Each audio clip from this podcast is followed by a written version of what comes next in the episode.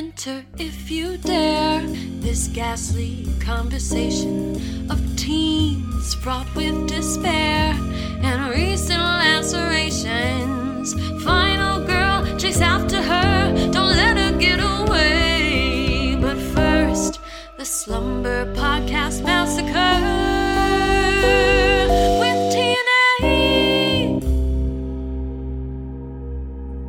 Welcome to Slumber Podcast Massacre with TNA. You're a vampire, Tim. You wait until mom finds out, buddy.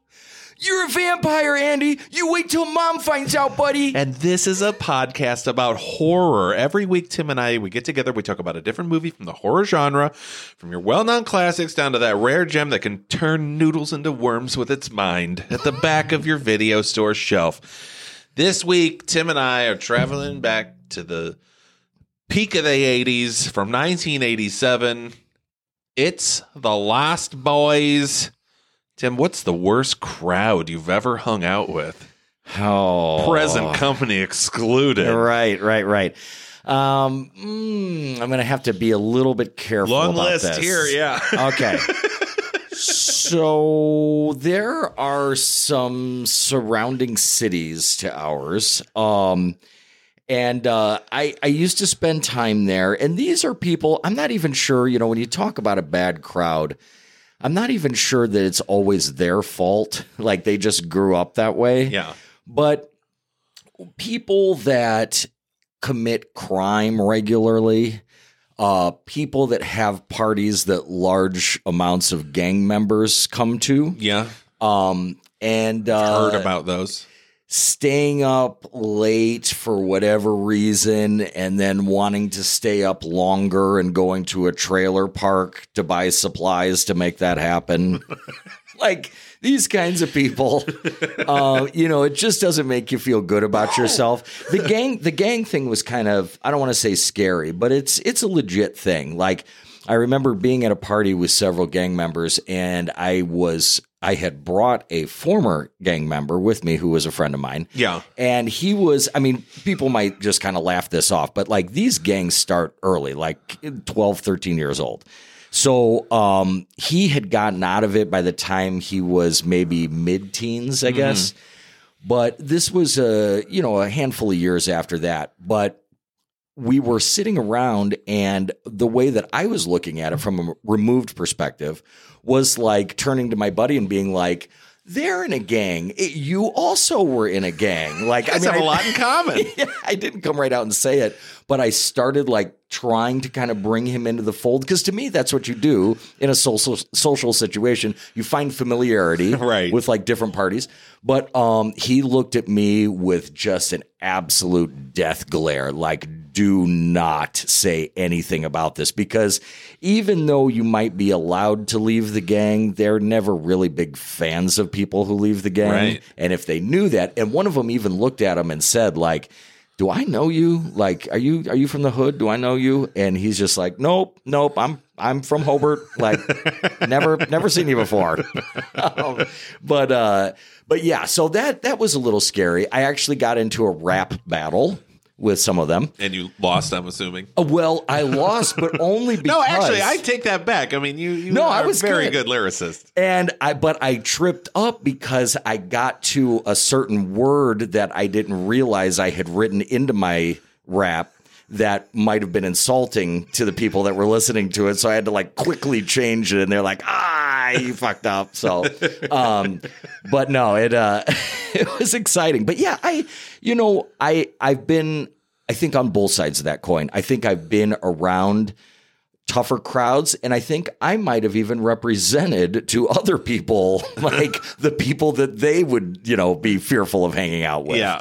um so i've probably been both um but you know i've never been in a situation i'm trying to think socially if i've ever been anywhere that i felt like genuinely scared or threatened not because like the cops are coming or anything like that but just like that the people there were threatening or menacing in some way Yeah. but I don't know. I mean, when you've got a good sense of humor, you can diffuse a lot, you know, before things get crazy. That's true. But I mean, I've seen, I mean, I've seen people fight before. I, I one time saw, um, I was hanging out with some, I wouldn't call this a bad crowd, but just rougher guys.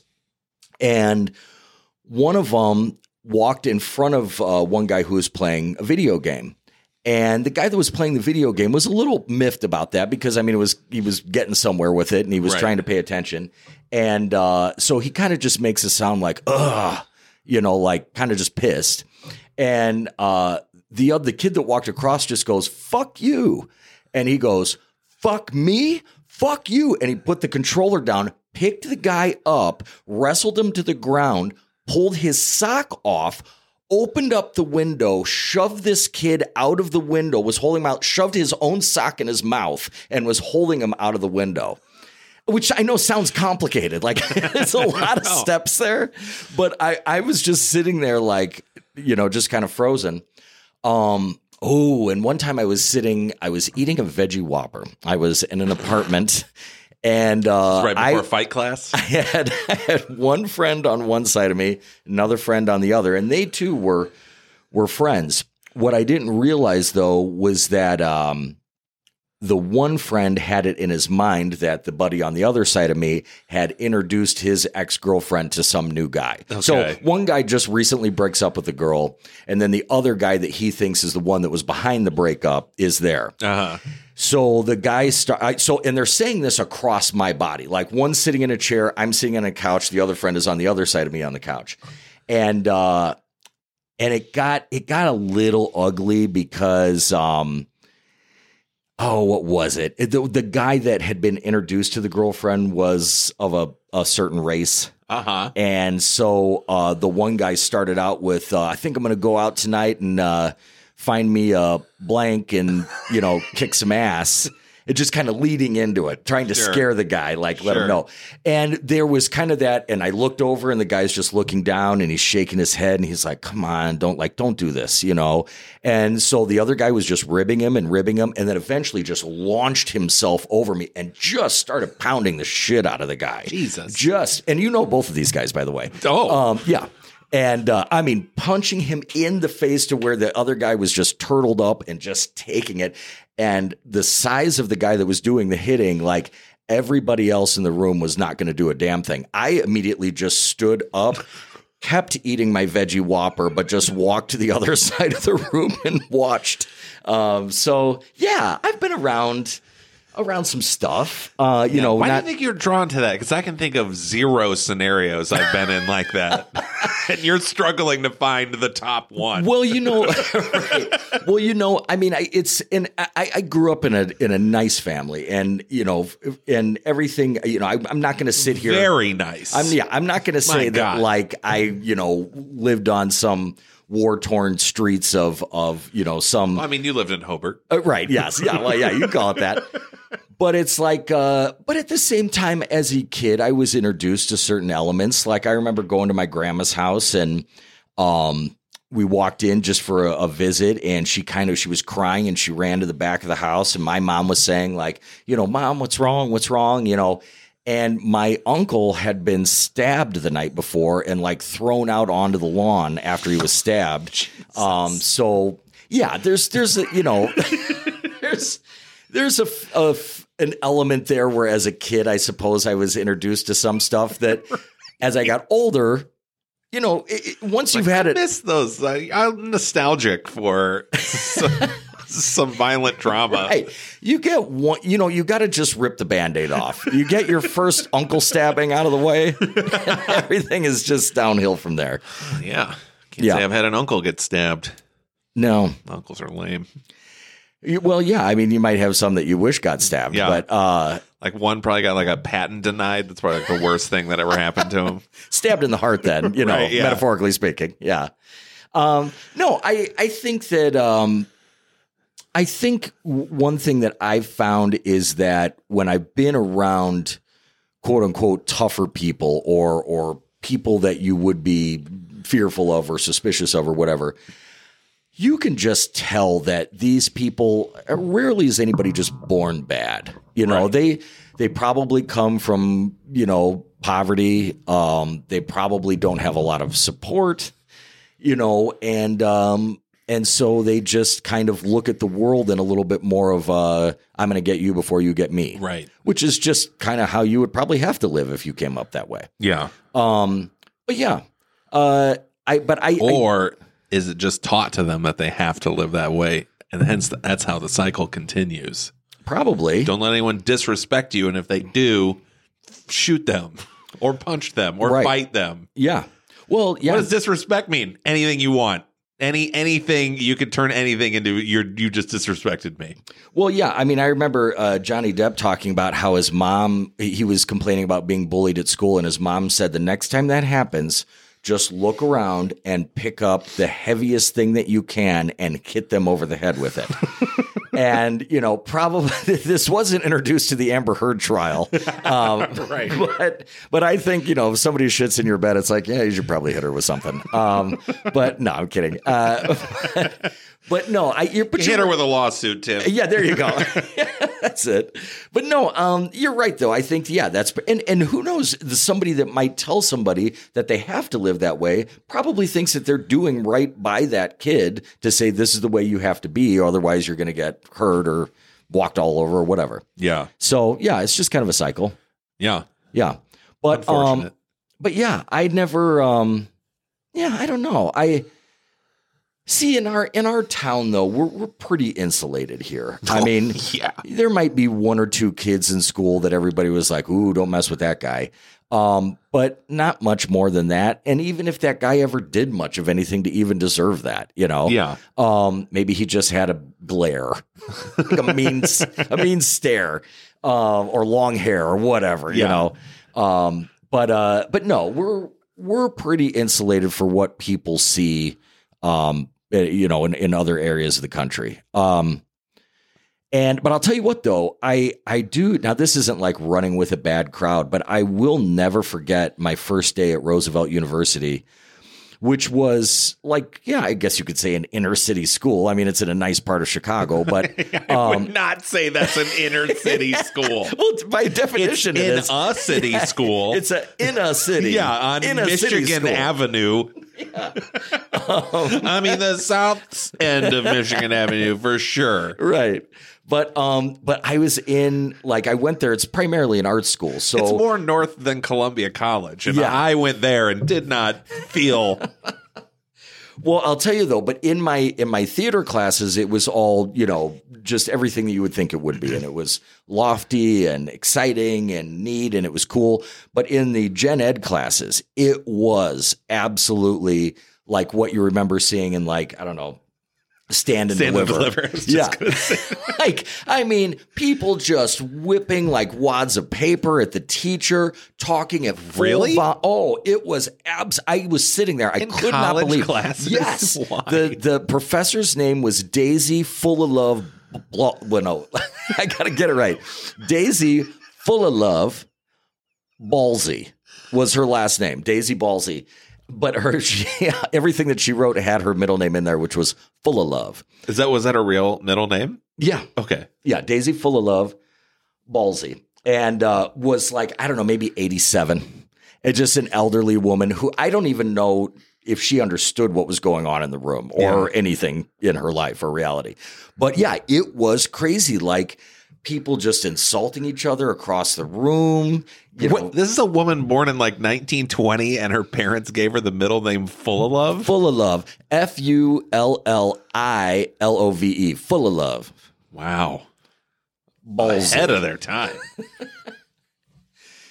full of love ballsy yes um but yeah no so i mean it's it's stuff like that happens i mean you know even when i think i told a story before where um I, I mean this wasn't a bad thing it was actually really nice but i was on the beach once throwing a football around and um and there was a bunch of kids like you know whatever 10 years younger than me or whatever and um so they started playing along and and everything and playing catch and you know, running routes and throwing passes and stuff. And um, the one of them said like, "Oh, that's my brother over there," or "Yeah, he's my brother over there." And I'm like, "Wow, you, you have a really big family." And he's like, "No, we're all orphans."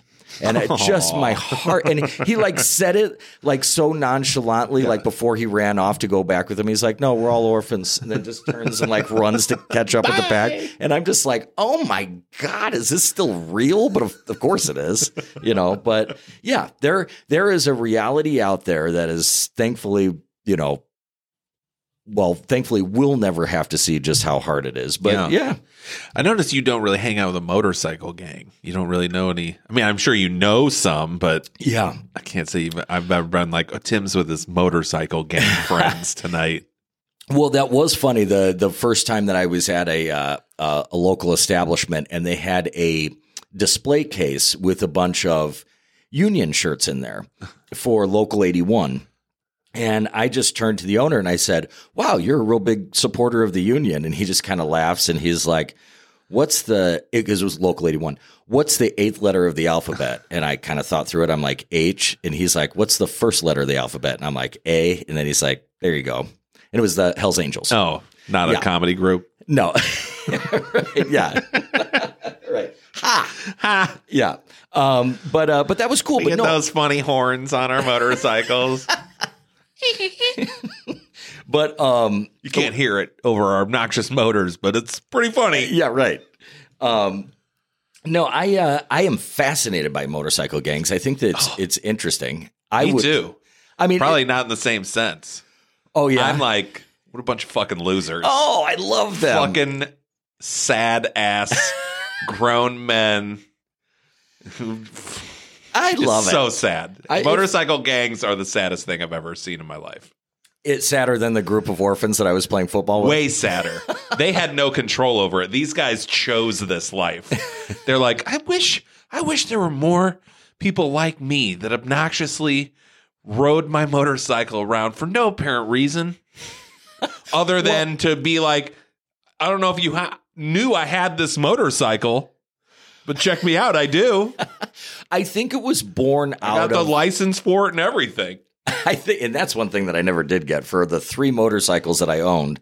I never actually had a license. Um, but uh, no, I think it was, from what I understand, it was born out of like post World War II. So you you miss Sure. the camaraderie of like the battalion or whatever your platoon, and Uh-huh. so you kind of just form these like a fraternal group. Yeah, that's fine. Yeah, Great. You just don't It's know. not, you know, we're not post World War. II. I mean, I guess technically we are. We're But- post like seven other wars at this point, though. well, the thing though is that yeah, good point. They Uh, aren't really doing that for that anymore. The one thing that is, I feel like ripped off in this world uh, is that I don't know if it was just one show that I saw and it just really affected me, or if I saw it a couple of times, but I was convinced that the first thing that motorcycle gangs do is ride motorcycles. Yeah. The second thing that they do is have parties where naked women are bounced on a sheet that everybody holds the Sure, sheet. yeah. And uh, I just, I've never seen that happen. they don't have to be fully naked, but like, you know, not wearing much, scantily clad. Sure. But uh, yeah, I mean, I haven't seen anybody even fully clothed. I haven't seen a man bounced on Well, a sheet. did you get to go to these parties ever? It's Not like they're doing that while they're riding around. well, that's true. Uh, no, good point. Yeah, maybe I just have to go to the parties. they do it at their big bonfire where they, you know, they neatly line every bike up next to each other. And Yeah. my favorite biker gang is from Pee Wee's Big Adventure. That's about it. Uh, I don't remember a. bi- Oh, is it? Come on. Well, you didn't Now, remember. it's my turn. The It's coming. tequila. Do you remember the tequila scene in Pee Wee's Big Adventure? Yes. Oh, what- yeah. What, be- between the saxophone guy in Lost uh, Boys and the biker gang in Pee Wee's Big Adventure, one had a huge cultural impact, and one's just kind of a funny thing from a movie. I'm going to say that the Every saxoph- child knows the song Tequila because of Pee Wee's Big Adventure. Well, that's true. That's that's a good point. And is that dance sexual? yeah, he's just pointing at his dick and his butt the whole time. Right. as sexual as Pee Wee Herman can get. I mean, that's it. Well, he can get more sexual. Trust It's like me. I know what you guys are into. Just hang out with a bunch of guys all day, dicks and butts. Maybe that's how he tells his friends that he wants to go to the movies.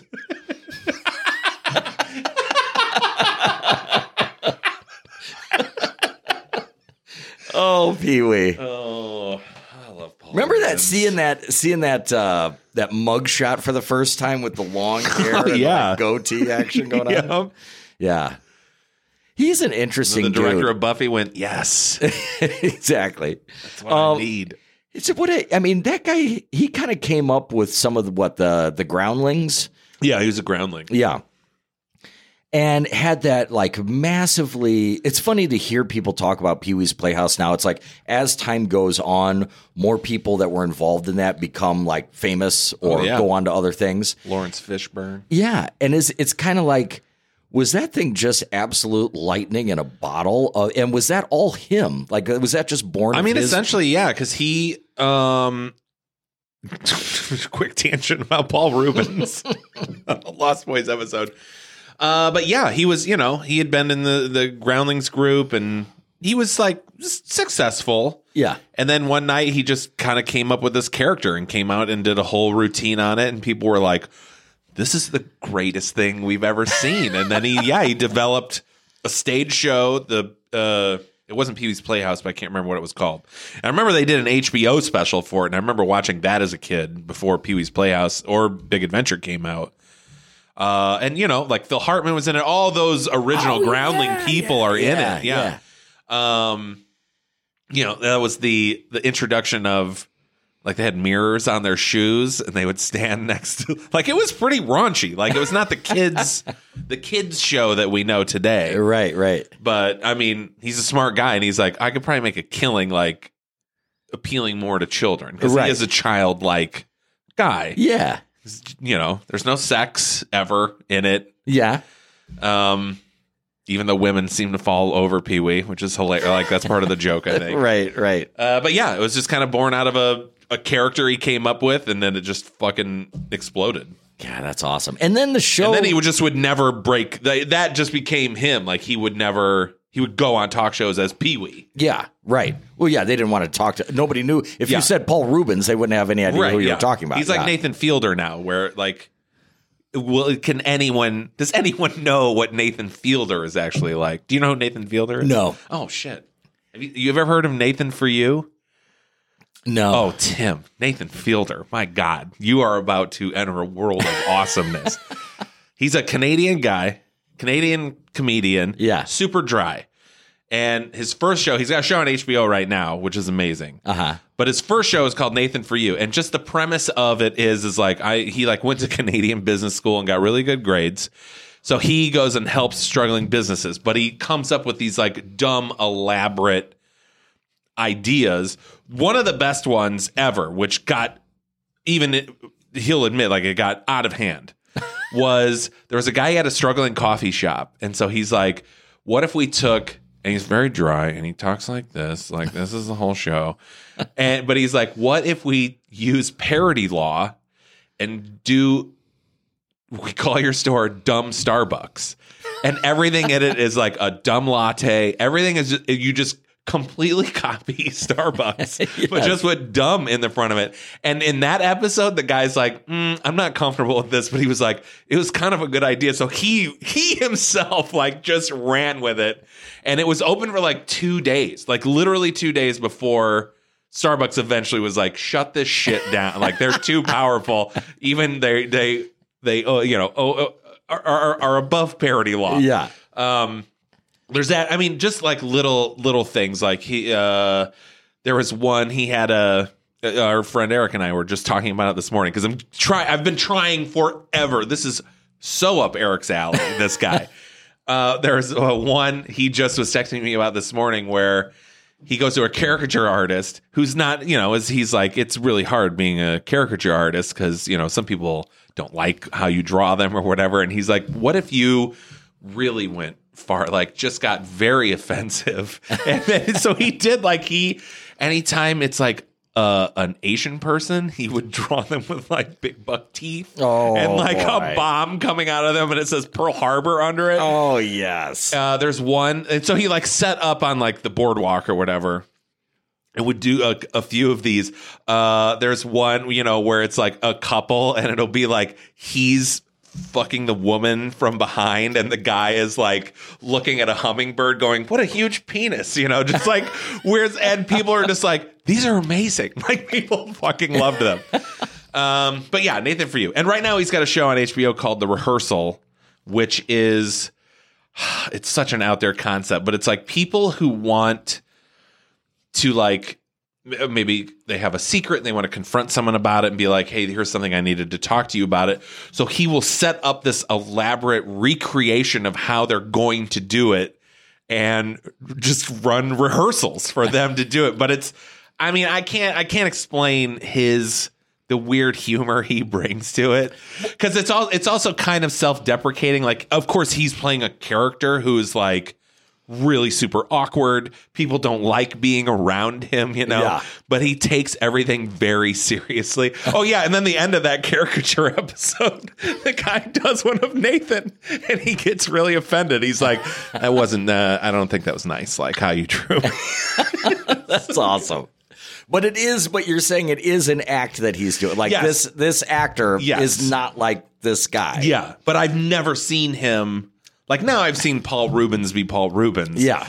I don't know if I've ever just seen Nathan Fielder just talking normally to someone. And maybe that's for the best because there is nothing worse than when you see somebody who's absolutely hilarious and then you see him on a talk show and you're like, oh my God. Like if they're not just ripping jokes one right after another, it's like, this is kind of a really boring person. There's a great clip of Gilbert Gottfried calling into like Howard Stern's Oh, yeah, I've heard that. You've Yeah. heard that where he's like, Yeah. "Hey Gary, it's me. I'm just gonna be in tomorrow at noon." Okay. It's so weird. It's the craziest thing. Rip Gilbert Gottfried. Yes. But like, um, yeah, no, there's nobody wants to see, especially comedians. Nobody wants to see them outside of what we know them for. Right. Like even and the best ones will know that. Like when Will Ferrell goes on a talk show, he's like, I have nothing to offer as Will Ferrell, but I'll come out and we'll do a bit, and then people love it. and It'll be great, you know. But yeah, I mean, he's he's just a normal dude. Um, yeah, like and there are even some comedians that if they're not, it's not just that they're not funny; it's that they seem kind of like gruff. Like if they're not doing their bits or Yeah. whatever. Um, yeah, and some of them are. I'm trying to think of an example, but like, you know, even like uh, I don't know if it was um, Dan Aykroyd or like Jerry Lewis. I'm trying to think. It was like some like relatively well known comedian, and I saw them on a talk show, and I'm like, they just seem like mean, Right. you know, or even like you know, Joe Pesci is more became has become more of an actor.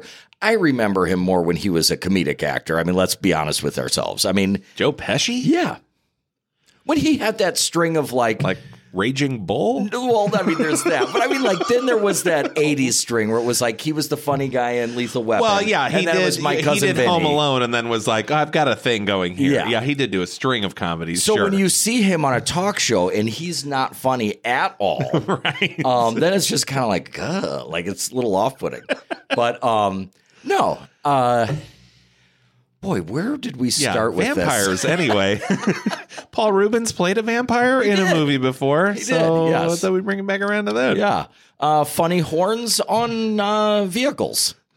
yeah, Yeah, with the motorcycles and now Grandpa. yeah. There was a biker uh, gang, and that's how we got to it. The yeah, that biker was- gang yeah, and Pee Wee. That's it. Yeah.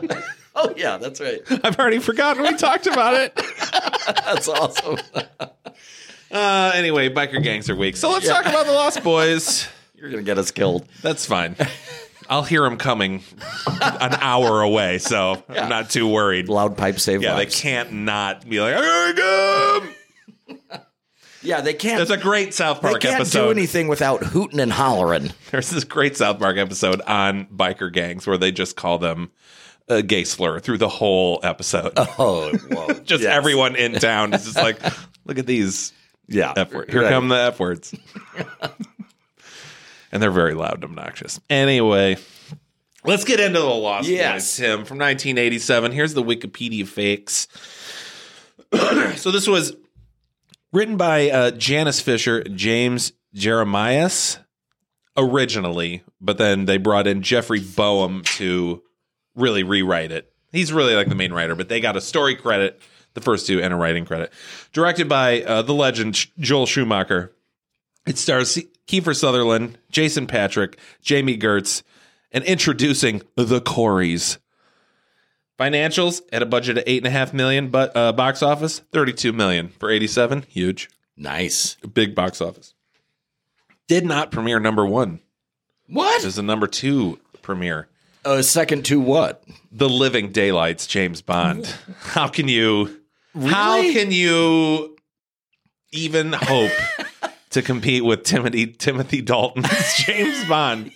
right. Like we need somebody who who comes off as more impotent uh, impotent than uh, Roger Moore. Although was Living Daylights, that might have been the one with uh Walken, which was actually a pretty cool one. was it? As Zorin.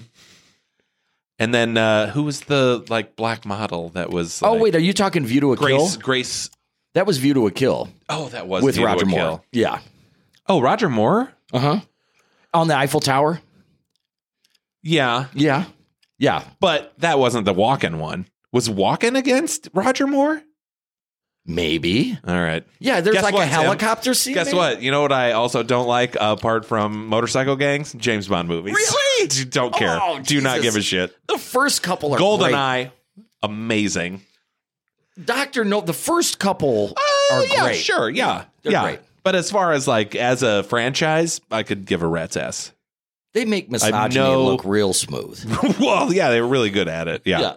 Yeah. Um that's not why. I mean, I would Yeah. I don't even care about that part of it. Right. It's like I don't care. All right, let's do Nan Sum, then we can get into some spoilers for wh- whatever weirdo that hasn't seen this movie. Uh, brothers Sam and Michael, along with their mother Lucy, have just moved into the small seaside city of Santa Carla. One night, while enjoying some saxophone entertainment on the boardwalk, Michael sees and falls for a young woman named Star. Unfortunately for Michael, Star seems to be involved with David, a young ruffian who is not only the leader of a local biker gang, but also the leader of the local vampire gang, who seems hell bent on turning Michael into a vampire. Meanwhile, Sam meets the Frog Brothers, two young comic lovers who warn Sam of the impending dangers of the local vampire community. Once Sam realizes that Michael's being turned, the group devise a plan to slay the head vampire, which could reverse Michael's curse. Can the kids thwart an immortal evil, or is Michael destined to become just another one of the Lost Boys? Yeah. A Peter Pan reference. Yes. Yeah. Thwart. Thwart. Yeah. Anytime you can work that in. So I've seen this movie a hundred times, but I haven't seen it in 25 years. yes, that that makes for two of us then. um, and it's one of those movies that it feels like we've all probably caught scenes from it over the last 25 years. Yeah. Well, let's let's really get that math right.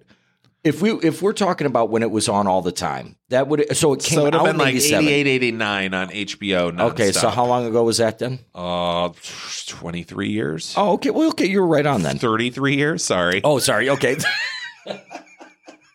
Yeah. Dude, I once like just recently I said something to someone about the 2010s, and I'm like, oh, it's the 2020s now. Like, Yeah, right. I'm a decade behind still. But yeah, so okay, so over 30 years ago, so over that time, all of us have like caught enough glimpses of it, and we probably watched it in its entirety enough times that when we've caught these glimpses over the last 30 years, it feels like we've watched it front to back. I mean, we had to have, right? Right. But yet we haven't, you know? So when you go back and you watch it again, you're like, God damn, this is a ton of fun. Um, for a, t- a lot of reasons. I mean, you've got a really nicely stacked cast, but you also have Joel Schumacher, who, like, I mean, that guy's just an entertainer. Uh, is some directors just Yeah. don't give a shit about their audience, but I don't want to say he's of like, let's say, like a Spielberg class of of, of um, filmmakers, but they're they're but eff- like just one tier under. yeah, they're trying to.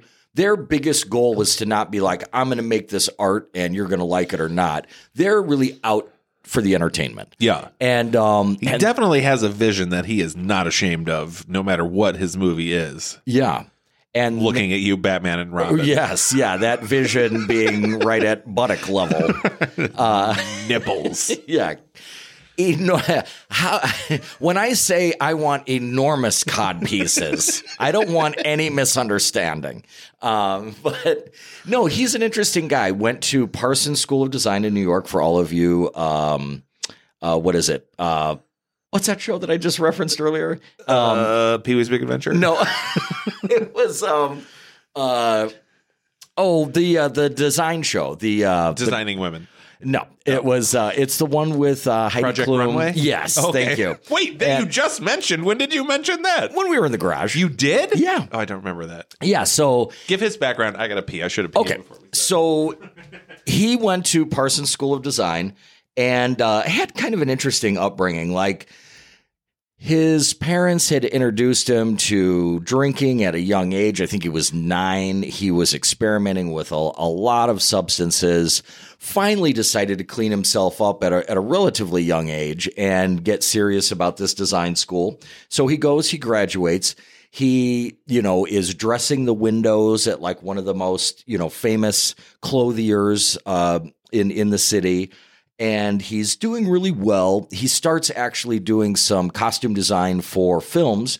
He did uh, Sleeper for Woody Allen. Um, I think he did a couple others, and he was actually successful as a writer. He was kind of tapped to write a lot of what would be considered, um, I guess, sort of urban type films like uh, Car Wash and The Wiz. Um, so I don't know why they thought that this That blew me away. Yeah. When I saw he wrote those movies. right, yeah, that uh, yeah, well, there is nothing white about either of those movies. yeah, and there's nothing black about Joel Schumacher, right? Um, Except that last name. yeah, right. Yeah, of course. yeah. So And first name, really. I mean, right. Uh, no. But he uh, he by his estimate has slept for, with uh, between ten and twenty thousand people over his lifetime. Men. Wow. Yeah.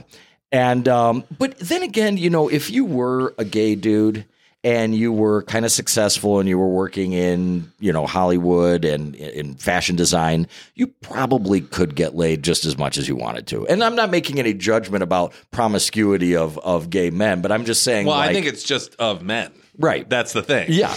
Right, exactly. We're just talking about dudes here. Right. Yeah. They just happen to be Yeah. gay. There's not a lot of courting that needs to take Right. place. But um I think that's the big uh, confusion. People are always like, "Oh, gay men are so promiscuous." It's like, no, just men are. right, yeah. Yeah.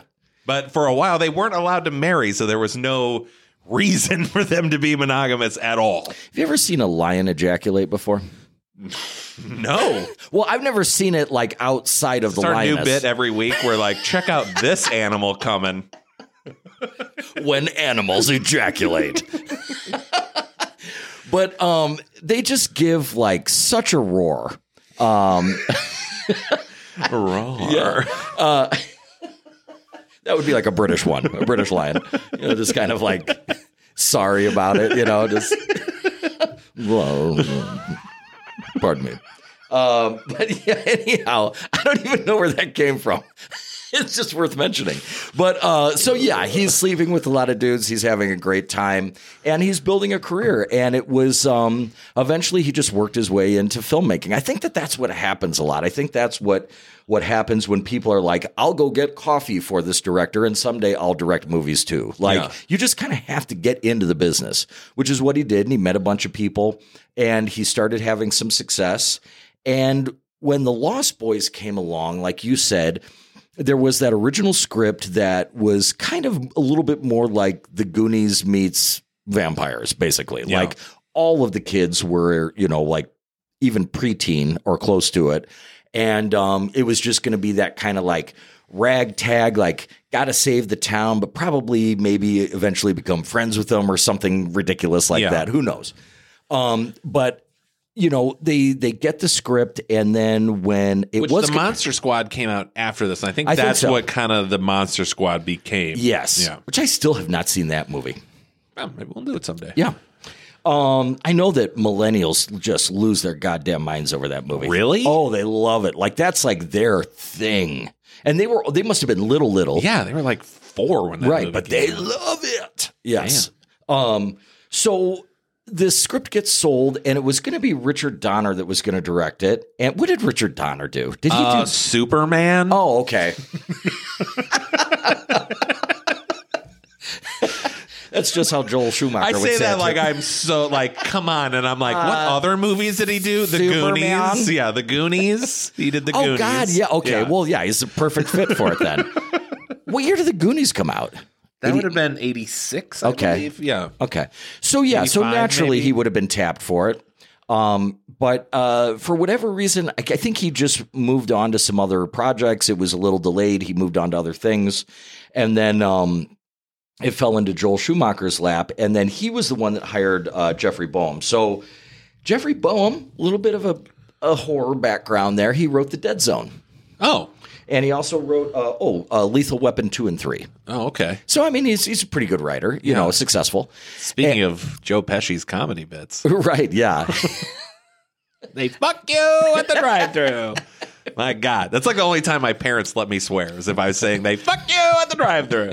okay, okay, okay, okay, okay, okay. They fuck you at the drive-through. Um, yeah, it's so good. But um, so yeah, so and and Schumacher gets his hands on it, and he's like, "Yeah, I get it." He's like, "But I want it sexier. I want the the people a little bit older. I want to. I I want uh, to change a couple characters, make this one character of Star a girl, which." Uh, Probably had to happen because guess what? There's not a lot of women in this movie. No, but you know what I noticed there's less of What? non-white people. Oh, that's true. I just was thinking about it today. Not that that's like No. this movie needs that, but I was just like, oh damn, like nary a black person in this movie. You're not kidding. Like, like literally the most. Not even black, just nearly any minority. One of our vampires is made like Native American, but that's as close as we're getting. right. Maybe Tim. Can like Kiefer Sutherland's Canadian and, and British. That's as non-American as we're getting. maybe Tim Cappello, the Italian sax player. like, yeah. Like he's got some ancient Moor blood in him somewhere. But um, but anyhow, uh, boy, he's got some hips on him. Um, Yeah, he was Tina Turner's uh, Yeah. uh, main.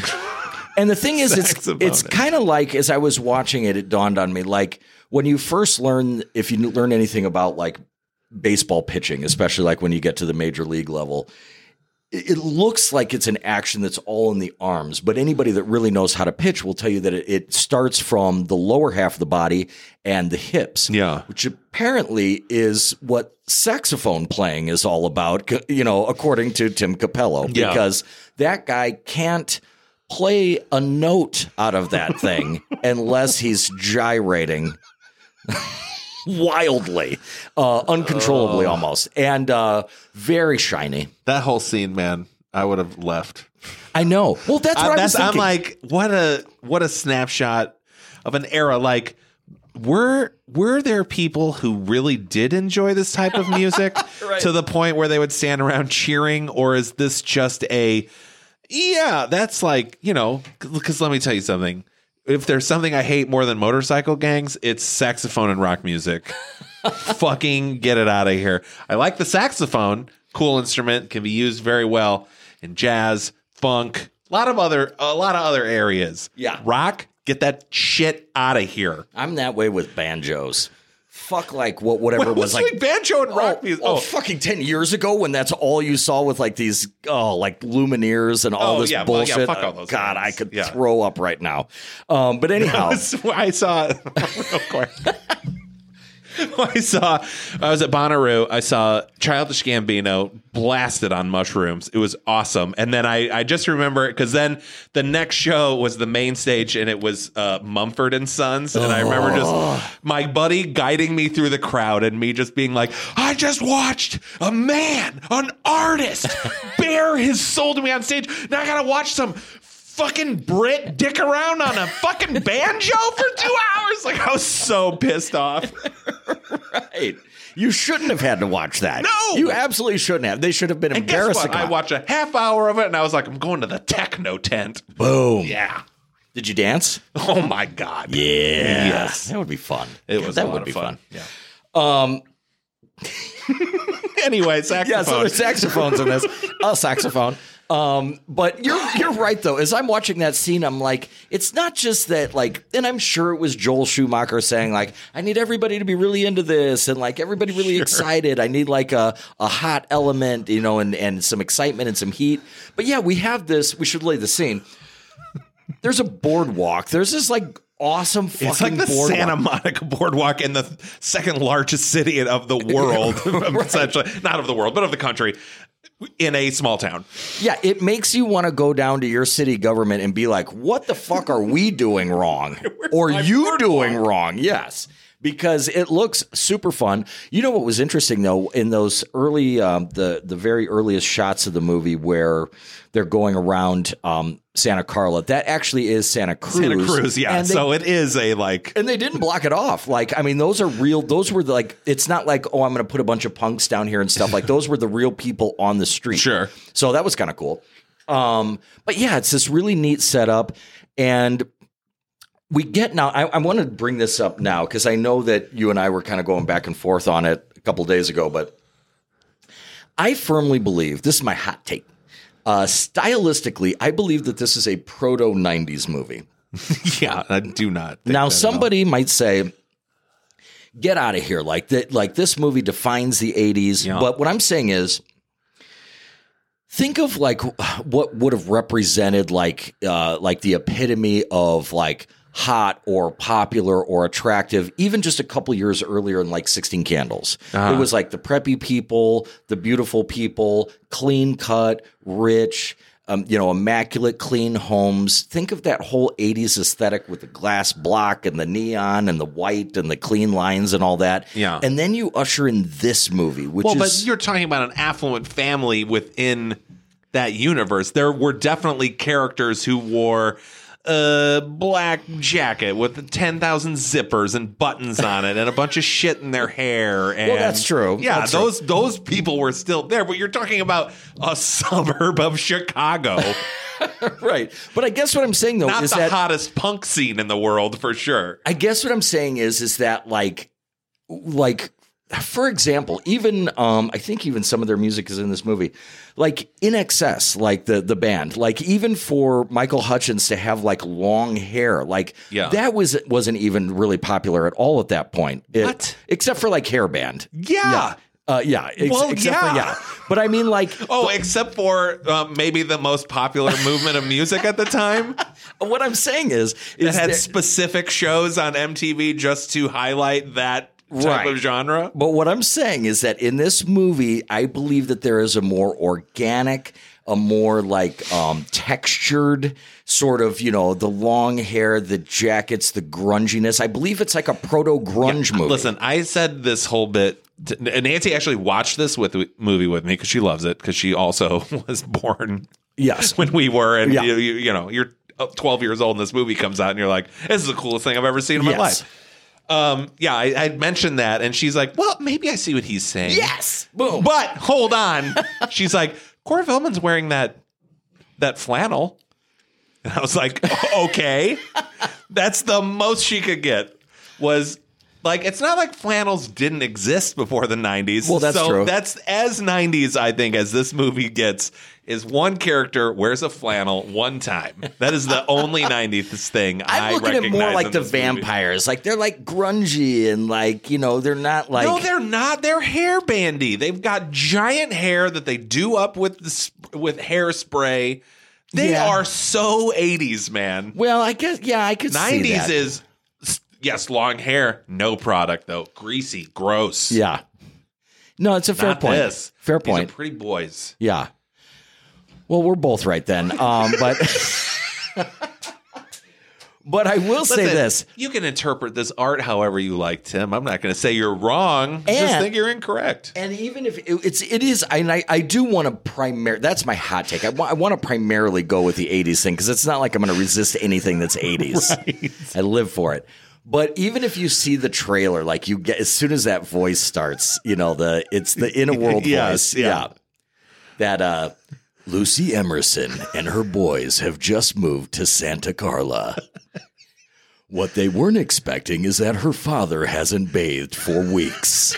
Um, like you get that really awesome voice, and uh, you're like, "Fuck yeah!" And and it kind of it, th- that's really the magic of this movie. That this is the thing to really put our finger on is what was it? Just like you said, where if you were 12 years old and you watched this movie, you're like, "Holy fuck, this is great!" Yeah. So what was it about this movie that had everybody?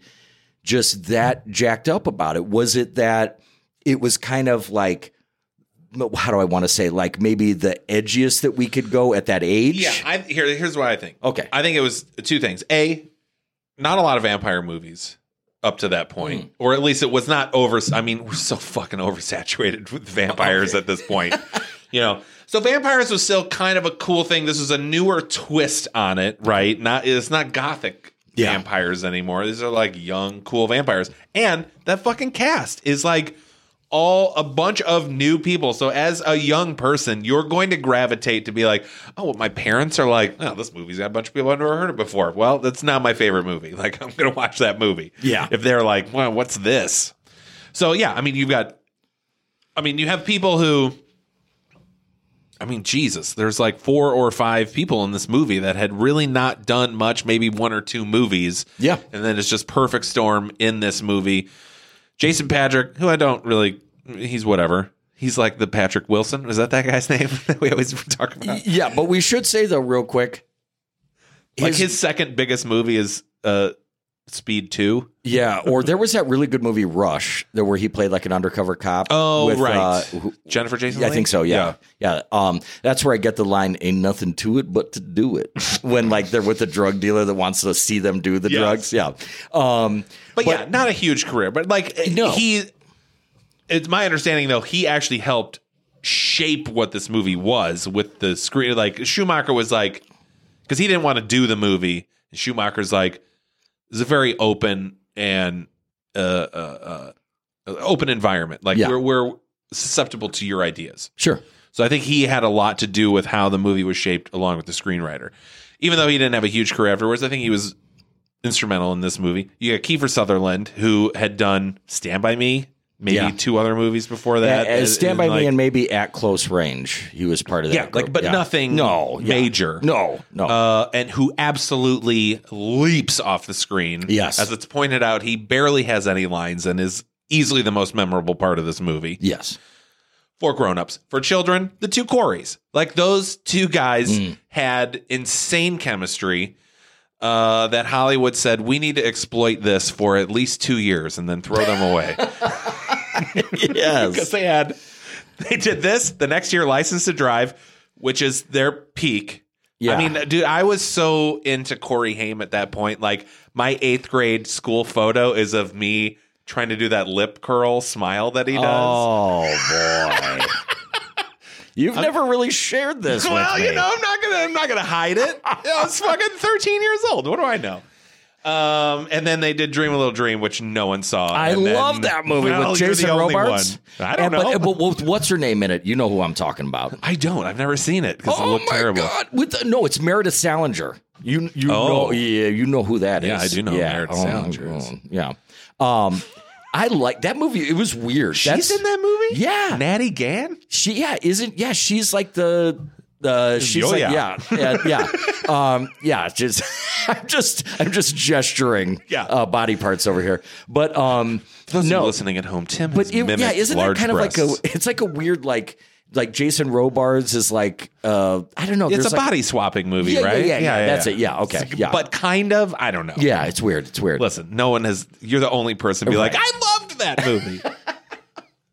but you're right But though, it's so like even just looking at those guys in that movie, like their presence in this movie to dream a little dream, and it is just like what what has this industry done to those guys? I know it. well, it's a couple of things. Um, let me just get out of the way first, so because I don't want to forget it. Uh, you mentioned Jason Patric. I am convinced that the the only reason why Joel Schumacher went after him as hard as he did, because the only thing he had done was a movie called Solar Babies, which I've never seen. Um, Which was a roller skating movie? Is that right? I don't think so, but I like that I take on it. of? All right. Um, Is that the one where they have to get wa- like water is like? maybe. Oh man, I'm gonna have to look it up while you're talking. but I'm convinced that he wanted somebody that looked like Jim Morrison, or at least had a passing resemblance. right. And um, so it, that's where I believe that he went so hard after Jason Patric. Plus, he saw some acting chops there. His maternal grandfather was Jackie Gleason. I was just going to say Wow, that. Yeah, my know that. namesake. Sorry, Um, sorry. And his father is Jason Miller from The Exorcist 3 and The Exorcist. The young priest Oh, in The Exorcist is Jason Patric's father. Um, who is Yes, it's a Earth Earth has no water movie. Oh, okay. That's what it is. Okay. So yeah, so and this is what happened with Jason Patric's career, and and Joel Schumacher. We're ta- we'll talk about it, where he just ran away from the fame. Like, oh, I'm sorry, Tim. Can I also say Solar Babies? Also about orphans who play a rough sport, which is a hybrid of lacrosse and roller hockey. Wow. So I was right about both things. Never saw it. Never saw it. Haven't thought about Solar Babies since it was on HBO. Still remember the fucking plot. um, like a steel trap that went. Um, But yeah, so but he ran away from fame because I mean, if fame, oh, look, if your grandpa is Jackie Gleason and your dad is a severely alcoholic Pulitzer Prize winning playwright and actor Jason Miller, like maybe fame doesn't hold everything for you that it does for other Sure, people. yeah. So yeah, he had some success and then he just kind of went away from it. Um, and and it's kind of a shame because he was a really good actor, but whatever he wants to do. I mean, he's fine. Um, he's fine. So you've got that, but yeah, the Coreys now. Corey Feldman, let's go there. Let's. Oh, I was going to go with Corey Haim, but that's the low hanging fruit. Uh, Yeah. let's go with Corey Feldman. Just ended up like just getting, like you said, just sucked up into that machine. And by sucked up into that machine, I mean cocaine and Sam Kinison's nose because they were very close friends. Oh, really? Oh, yeah. Sam Kinison? Yeah, Oh, and Sam Kinison with this kid, and they would just smoke bales of weed and have like rail offs where like who could snort more cocaine. Sam Kinison having a little bit of an excuse because he was an adult man at that point. Yeah. uh, Corey Feldman was not. Um, but I mean, he they had this like drug fueled friendship Yeah. of just extremes. And Corey Haim was right there with him. And I told you the story earlier where when Corey Haim was on the set of Lucas, he had another actor. He was never he's never named him, but an actor that said like, "Hey, like we're actors and we're you know collaborating. We're doing creative stuff now. We should like sodomize each other because that's just what people do in this business."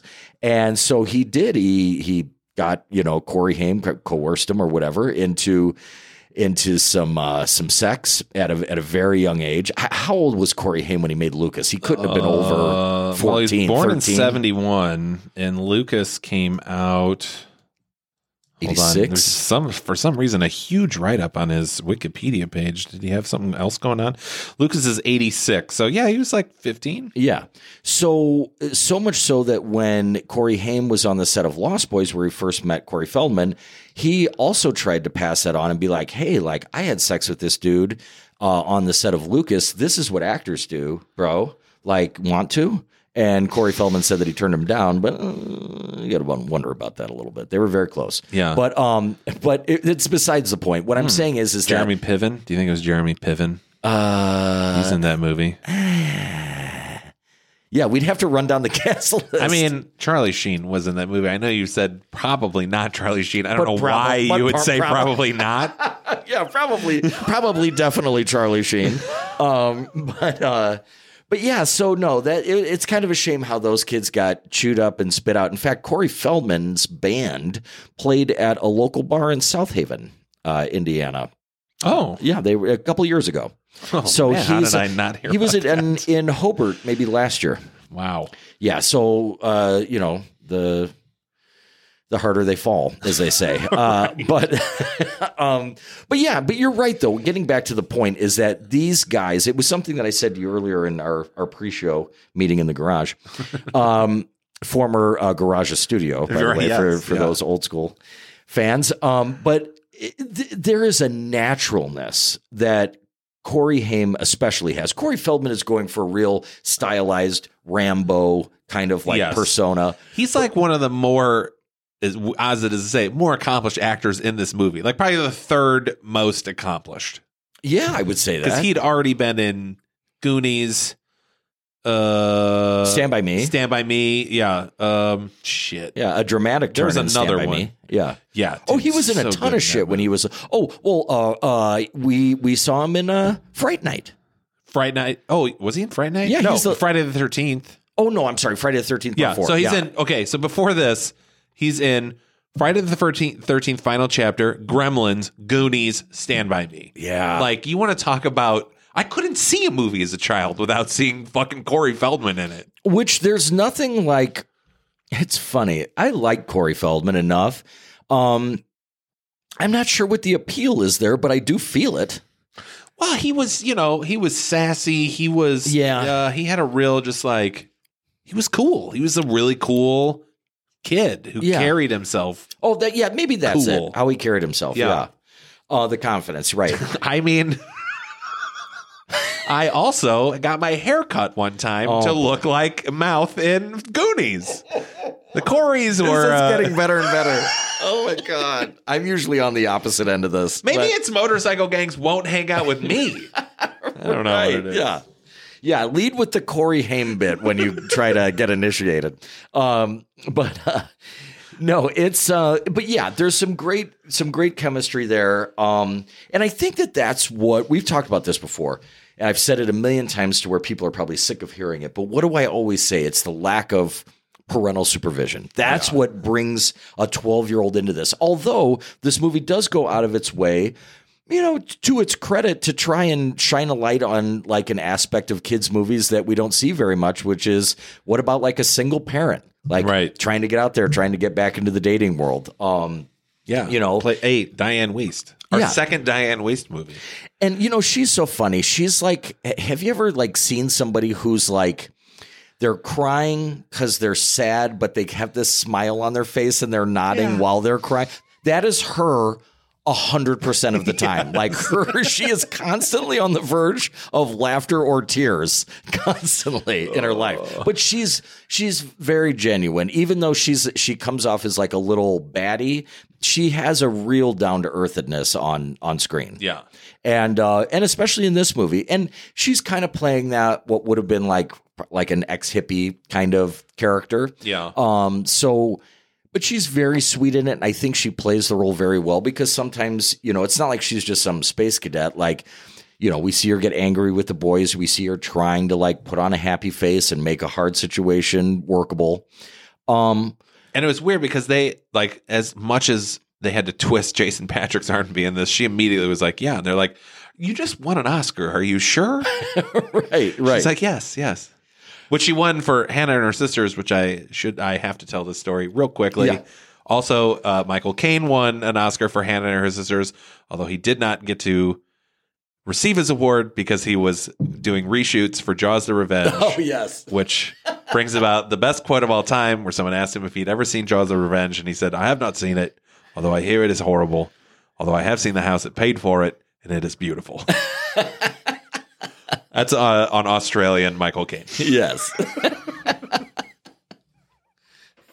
Anyway, right Dianne yes, right but um but then we have the character of grandpa who is perpetually working out a stand-up routine at all times I love the grandpa, i though. love him too but it's like he's just you know it, He's so lovable. He It was that putting kind- the taxidermy stuff in his in Corey Haim's room. yeah but you know that but it's like he's always doing these like little bits that don't as a writer i don't think come across and this is me nitpicking by the way because yes he's very enjoyable Yeah, but although he is the biggest asshole in the film as well. Yeah, kind of.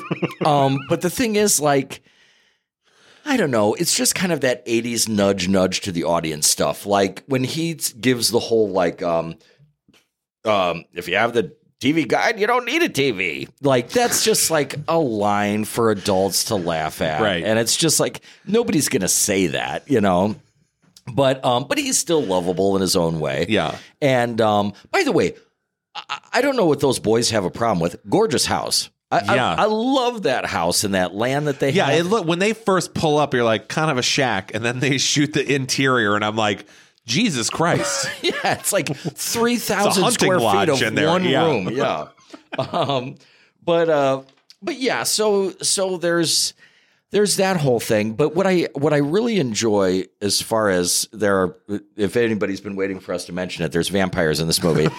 um, what I love about it is some of those budget constraints, like you've mentioned before with Jaws, uh, really do end up amplifying things. Like I love the fact that we don't see the vampires fly, but we get right. what ultimately, as a fan, not knowing that they had budget, re, you know, constraints or whatever, like. That's one of like the quintessential vibes of the movie is that sound, that, Yeah. that like screeching The sound, yeah, and the whooshing and then flying through the air Yeah, way better than any footage of them flying Oh, could be. Yeah, it would have looked so dumb. And I've heard that actually some of the footage is stock footage, uh, outtakes from Top Gun, like when they're in the clouds and stuff. Oh, It's yeah, they just borrowed it from Top Gun. but um, so uh, but and and there's even a Vampires flying at Mach three. yes, there's even a shot where when the vampires leave the cave. What they did was just take the reverse of when they were flying into the cave. So it doesn't really make sense that they would fly out and we'd see it in reverse, like coming out of it. But I mean, it, it works. Yeah. you know. But um, but yeah, they they are a you know a, a handsome bunch, a ragtag uh, group of, of ne'er do wells that I think that absolutely everything that they see is hilarious because they're just like oh my god, everything is the funniest thing. right. Can't help but hoot and holler. Yeah, like they're fucking the Joker's henchmen. Well, especially if they're coming back to like their cave. Like you live here. Why are you so excited about excited. walking back? Yeah. I don't walk into my place and be like, "Woo, yeah, oh, They yeah." just are constantly reveling that they're vampires. Like they're just, well, man, Yeah. I'm so free. I can do whatever. yeah. It just um, And maybe if you didn't have society's restraints on you, you would whoop and holler. Well, you bring up a great point, and I did write that down. Where now you and I kind of stumbled upon this earlier, but we have no indication how long these guys have been vampires. Right. I'm under the impression that it has not been very long. This isn't like your 300 year old vampire story. I think they're relatively young vampires. Well, why? Well, just because. Um, well, if if nothing else, there's no there's no dialogue of like when I lived through the first crusade, True. you know, or whatever. Like usually they're going to throw something like that in there. Yeah. But um, yeah, there's no mention of anything other than just like right where they are. But it makes sense though. Well, I mean, I guess I guess Max, their head vampire, could have made them in Santa Carla a long time ago. But I don't know. It seems to me like they are like when you and I were What is talking. time to a vampire? When you're immortal, like what? What is time? Well, right. Well, that's what I was going to bring up, and I tried to excuse it away for the movie to to kind of just like let the movie get away with it. With all the hooting and hollering, with all the laughing at everything, with all the like like swagger and like every move that they make, which I'm sure is encouraged by Schumacher, just Oh, like yeah. wanting it to be sexy and hot and all that. So, but the thing is, if you were immortal, and let's say they're even relatively young vampires, let's say that they're like 100 years old or something like that. Yeah. You've seen enough people come and go, born, die, whatever. And you probably would move through life a little differently. Sure. Like you wouldn't be like as like apologetic as you like skirt around people to get to the bathroom in a crowded place. You'd Yeah. be like, what are, what are you to me? Like you're going to die. I'm not. Like you you probably would have an air of confidence that would come with immortality Yeah. Because that's what everybody's afraid of. You've got that covered. Right. So why yeah. not just do whatever the fuck you want to do? Maybe everything is funny. Maybe it is. Like all these people worried about their own mortality. All I know, I do believe there was a idea to show some sort of like tapestry or something that had Max on it to Yes. indicate that he is much older, Yeah. And and they and he does act a little more chill. But boy has he adapted to that 80s fashion. Oh, sure. Well, yeah, you have to. Yeah, that's also. I asked Nancy. I was like, "Do you think like that sucks? Like being a vampire and you have to like change up your fashion every decade, and there's some you just hate doing, but you're like, I, I have to. Well, yeah, maybe you're like, I mean, obviously his life's ambition was to uh, open a, a video cassette rental store. Um, and uh, maybe he's like, people are not going to, Weird. People are not, yeah, why did I say it's a video store? How about that? But maybe people aren't going to come in there if I'm wearing a powdered wig. Like, maybe they might be put off by that. Like, why is that guy wearing that? Um, so yeah, you got to keep up with the times, Right. You know. Um, but no, I think a little bit of background there might have been interesting. A little bit more interaction between, although I think I know why we didn't see more history between he and the crew of vampires is because there's that whole misdirection for the whole length of the movie, which is, you know, us not knowing that he's the head vampire. Right. So if there was more interaction, then it would give that away. Sure. So I, I get that. Maybe a little bit more of a scene when it is revealed of of something, but Yeah. half of them are dead by that point. Well, they do a good job of, and, and it's a weird twist on something I didn't remember from the movie because I I know there is a bit about being invited in, right? And I was Yes. like, oh, maybe that, you know, and, and and Max states later, don't you know, never to invite in a vampire, it renders them powerless, which I'd never heard that take on it before. Yeah. Like it just always kind of was like the only way to keep them out is to not invite them in. Correct. But obviously, they're allowed to enter whenever the fuck they want. Right. They it's will just, just be powerful. And I guess once you leave, that you have to be invited every time because he certainly had his powers the second time he came to their house. Yeah, true, true. Well, I guess p- renders them powerless. M- uh, Because they run they run a series of tests. They suspect it's Max. maybe it's Their that- dinner. They pour some water on him. They show him his reflection. None of it works. So you still have. It depends on what you want to talk about and say powers are. They can still be vampires, but they're going to be. He should have said it renders them vulnerable if they're not invited in. Yeah, that's a good line. Because he ate the garlic and was fine. Yeah. You know the mirror. His well, that's established. The garlic's not a thing. yeah. Yeah. That's Holy true. water is though. Yes. Another thing where so there are obviously no vampires before Christianity. Good point. Great point. We've talked Or- about this or before. if they're- I talked. I did my whole spiel on Yeah. that during Fright Night. So True, true. The crucifix thing really bugs me. Which then, yeah, I do. I do remember we talked about it on Fright Night, and then like that week on Rick and Morty, they did a joke about a vampire being like, oh, "These little teas are like giving me trouble now. Like I don't know what the fuck's up." Like, like just all of a sudden, crucifixes are like, "Wow, why, why, why do I hate that thing?" That's awesome. Um, I have a note here that says Grandpa's voice is a kazoo. Literally, we have some interesting, interesting voices in this movie. Not just Grandpa's kazoo voice, which it really does sound like a kazoo.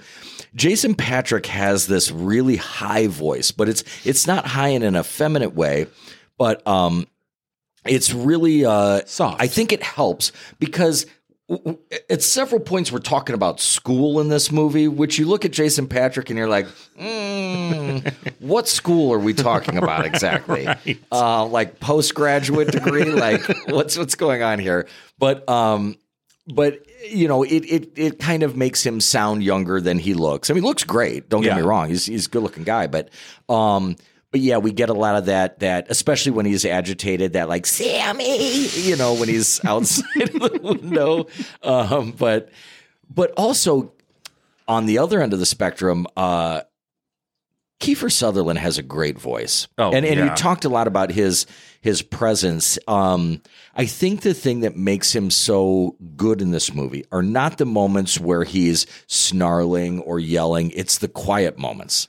That's Yeah. what makes the character of David so cool. Yeah. Um, because he's just collected. He's almost kind You of know like, he's up to something, but you're like, why is this? I but I get why he's trusting him. Yeah. But he's so good that I mean, I literally was laughing out loud in the uh, the scene where they're on the bridge, Yeah. and you know Michael's saying like, "What's going on?" and uh, and then you get Kiefer Sutherland like, "Michael wants to know what's going on." Marco, Michael wants to know what's going on. Like he's just he's just fucking with him. You know, he's just toying with him.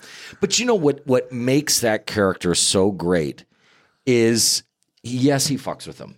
And yes, it's even implied that he at some point maybe wanted Star to kill him or something like that. Yes, because she's only partial vampire. Yeah, until you feed on human flesh, you're just half vampire. right. Okay. So, um, but the thing of it is, what makes that so good is that he does want to be friends with Michael. Like deep down, like he, I think he really likes him. right. Um, I think he likes him a lot. and and it's kind of like it. That's what makes it sweet is that it's not about like. You know, vampires of, of ages past are so removed. Like they're already set up. They're already like uh, inexplicably like billionaires Yeah. living in some palatial estate or whatever. But these vampires are like, you know, they they are like those those cast out people from society, you know, and that's what really what they were going for when they wrote that original script was the idea of you know people that didn't belong anywhere but found a family amongst their friends, much like your motorcycle gangs. Um, but uh, I think that that's what makes this movie so cool is that you kind of almost even they make it look fun. Like they make it look cool. You know, it's not just like stuffy and like a table that's 24 feet long and you're at the other end of it from the vampire who's like, you know, being all charming and shit. Like Right. they make it look fun. They have a good time. But here's my question for you, based on your faith system or your belief system. Uh, lack of yes. Yeah. So if vampires were real, Uh huh. and if you could be immortal, Yeah. knowing that in in your belief system there is no second round here, Yeah. would you choose to be immortal and a vampire if you had some of those powers and stuff? Uh, They make it look pretty fun. I mean, the the killing hu- humans parts is a big drawback. so I don't know if I'd be like, man, I, I could squeeze another twenty years. I'm already like, like thinking about my in laws who are in their 90s, and I'm like, I'm like barely halfway to that age. it sounds exhausting. So, uh, no, to add more years to that, no, probably not. So it's it's going to take such a long time to get there that you could start killing people now and like pretend that you're a vampire. Like I'm going to live till I'm 90. I'm fucking Right, it's immortal. like forever. Yeah. Right. Uh, no. Also, people don't. I don't think people grasp what immortality really means and how terrible that would be. Yeah, wouldn't it? Yeah. Because what what Even would a second life immortality would be a nightmare. What- yeah, what would think of mean something anything? that never ends? Exactly. It's like exactly. people. It's like now. I, I shouldn't say this because I know it's a tender subject for people, but like I've always been fascinated by the people that buy like pets over and over and over again, and they go through the ex- excruciating thing of like having to put their dogs down or whatever. Yeah. and it's like, why would you put yourself through that like over and over? But that's what it Well, because you only have to do it like once every 15 years. Well, that's and then you go and get a new dog and have 15 years of love and companionship and enjoyment. As long as you understand uh, the cycle of biology, get the fuck over it, you know? well, I'll tell you But you. I will say my mom's that way. She's like, no more pets, can't handle it. Can't handle the death. yeah. Well, you know, I, And her I last pet was a fucking bird and then, like couldn't handle that one. So Well, I'll tell you, and and I promise there is absolutely zero crying in this episode. I, I prom, I told myself that, but I did hear something. are really, you sure there's no cry, little sister? Yeah, there is that. There's a lot of that. Um, well done, Dave. Right on pitch and everything. You. You're great. Um, but I, I one time was talking about uh, having to put pets down with with someone who is a very much an animal lover, and you know they were talking about you know a specific incident where our incidents are uh, of that happening, and then I said, man, that's got to be a really hard ride home. And they're like, and they just said it in so plainly, like so just immediately. They were like, the ride there is worse. Yeah. And I was like, oh God, you're. Like that would be terrible. I just would not want to. So I, what I'm saying is, I'm agreeing with your immortality thing. That like, if you just had to go through these multiple life cycles of every person that you come to be friends with and know, like they're gonna die someday, they're gonna be gone. I'm gonna have to meet new friends. Yeah. Yeah. Yeah. No, no thanks. Think of how many cycles of neighbors you'd have to go through. Oh God. I'd definitely be the secluded vampire at that Right, point. yes. Like Yeah, maybe those gothic guys like really had yeah. something. Or I would going. just kill my neighbors. Right. yeah, that's true. Maybe that's your thing. Like you just kill your neighbors. Like that's your, that's how you justify it. Uh, I will say the best thing about a pet dying is then going to get a new pet. Like there's kind of an excitement about it. Like when, when our, our last cat passed, it was like, okay, everyone over. Let's do a new cat. New cat. Yeah, little kitten. Little kitten would be great. you know what's funny about that? I knew uh, uh, somebody whose mom was a, a pet owner, and they were telling me about the dog that had been the previous dog to the one that I knew that belonged to the family. And they were saying, like, my mom loved that other dog like you can't believe. And, you know, it was just her whole world was that dog or whatever. But when I brought up that dog that had passed to uh, this friend's mom, she was like, "Yeah." She's like, "I, you know, I hardly remember that dog," and I'm just like, and I'm thinking to myself, the psychology that pet owners put themselves through, where they probably do just bury that Yeah. with a new dog. Sure. like they just Yeah. get the new one to erase the pain of the one that died. You know, but I mean, I just I I can't put that down though because God, people that love animals, man, they love the hell out of them. Yeah. It's got to be great. Yeah, it is. I, yeah, I, I wouldn't know. I, I just yeah. Someday I hope to. Yeah, you really should get a cat, man. Cats rule. Yeah. They're so low maintenance. So low maintenance. But you know what? The place that I the place that I lived, the person that or that I live, the person that lived there before had a cat, Yeah. and didn't do a fucking thing. So that as soon as you walk into the place, you get like this. I'm trying to get rid of it, but it's like this faint ammonia smell. Oh, I didn't. I mean, maybe I'm used to it. I didn't notice Maybe that. I, I mean it's not bad, but it's just like oh, it's just hard to get rid of that. Right. But um, but then again, you, but you make a good point though because the dog thing. Talk about a fucking, you know. I mean, I I know dogs are are a great joy, but all the walking, Oh, all the boarding, all the. I mean, you can't just be like, let's go away for the weekend. Right. Yeah. What are you gonna do with the dogs? Yeah. You got to board it, Yeah.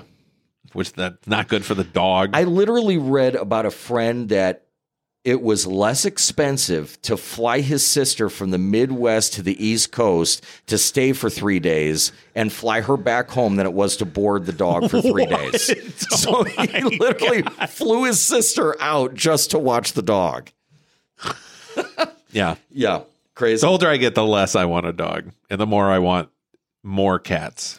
You know who I would be excited about being euthanized in in this movie would be Laddie, the young kid. Uh, yeah. Let's talk about Laddie. I wrote "kill Laddie" already. That's that's the note that I have.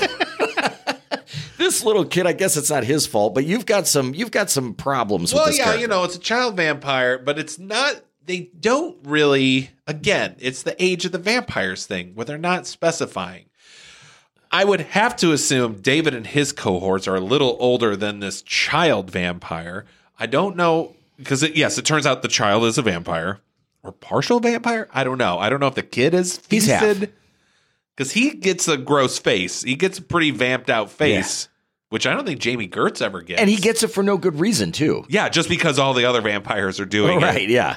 What a child.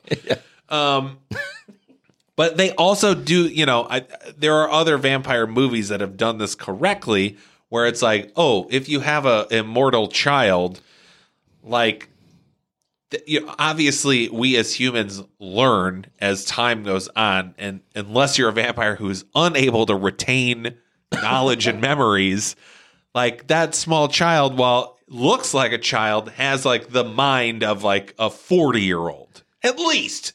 Let's just say he's been a vampire for 30 years. Right? Yeah. It's relatively young. So he's vampire. like a 35 year old. He would not act like no. a six year old. But this one, like, he's like a baby who needs care. If like I like a child vampire who's like, I'm older than all of you fucks. Leave me alone. If like Drew Barrymore's character in Fifty First Dates had been made a vampire as a baby, where she can't remember anything that happened the day before. Yes, this is that's it. the only excuse. Yeah. Yeah, but they don't they don't imply that. Um, no, and he's and he's a fucking annoying on top of it. I mean, he's just like what a hassle. And is it is it Jami Gertz's baby? No. Or it's just a random child It's that just a she random- motherly Yes. is taking care of. Right, yes. But if she's only a partial vampire, how long has she been doing that for? That's a great question. and why? And why? If oh, the, like before um, Michael comes along, if her only crew has been these vampires, why hasn't she just given in and become a full vampire? Right. Like what was she waiting for? right, A yeah. guy I really a guy I see at the saxophone show. Right. Yeah. I got real specific. Yeah, you can. Yeah, it's like the saxophone concerts are at night. You can still go to the saxophone concerts and be a full vampire. God, let me just say quickly, I hated all the music in this movie, all of it. I also I thought because this movie also introduced me to the Doors, who I love. Maybe that's uncool to say to some people. That's fine. I, love, love the, the fucking Doors. Doors. Fuck I know yeah. you do. I know there are people who hate the Doors too. That's ridiculous. Even some patrons of ours hate the Doors. Ridiculous. We love our patrons though. But however, then rewatching this, I'm like, the fuck is this shit version? Could they not afford like in the you know reproducing the rights?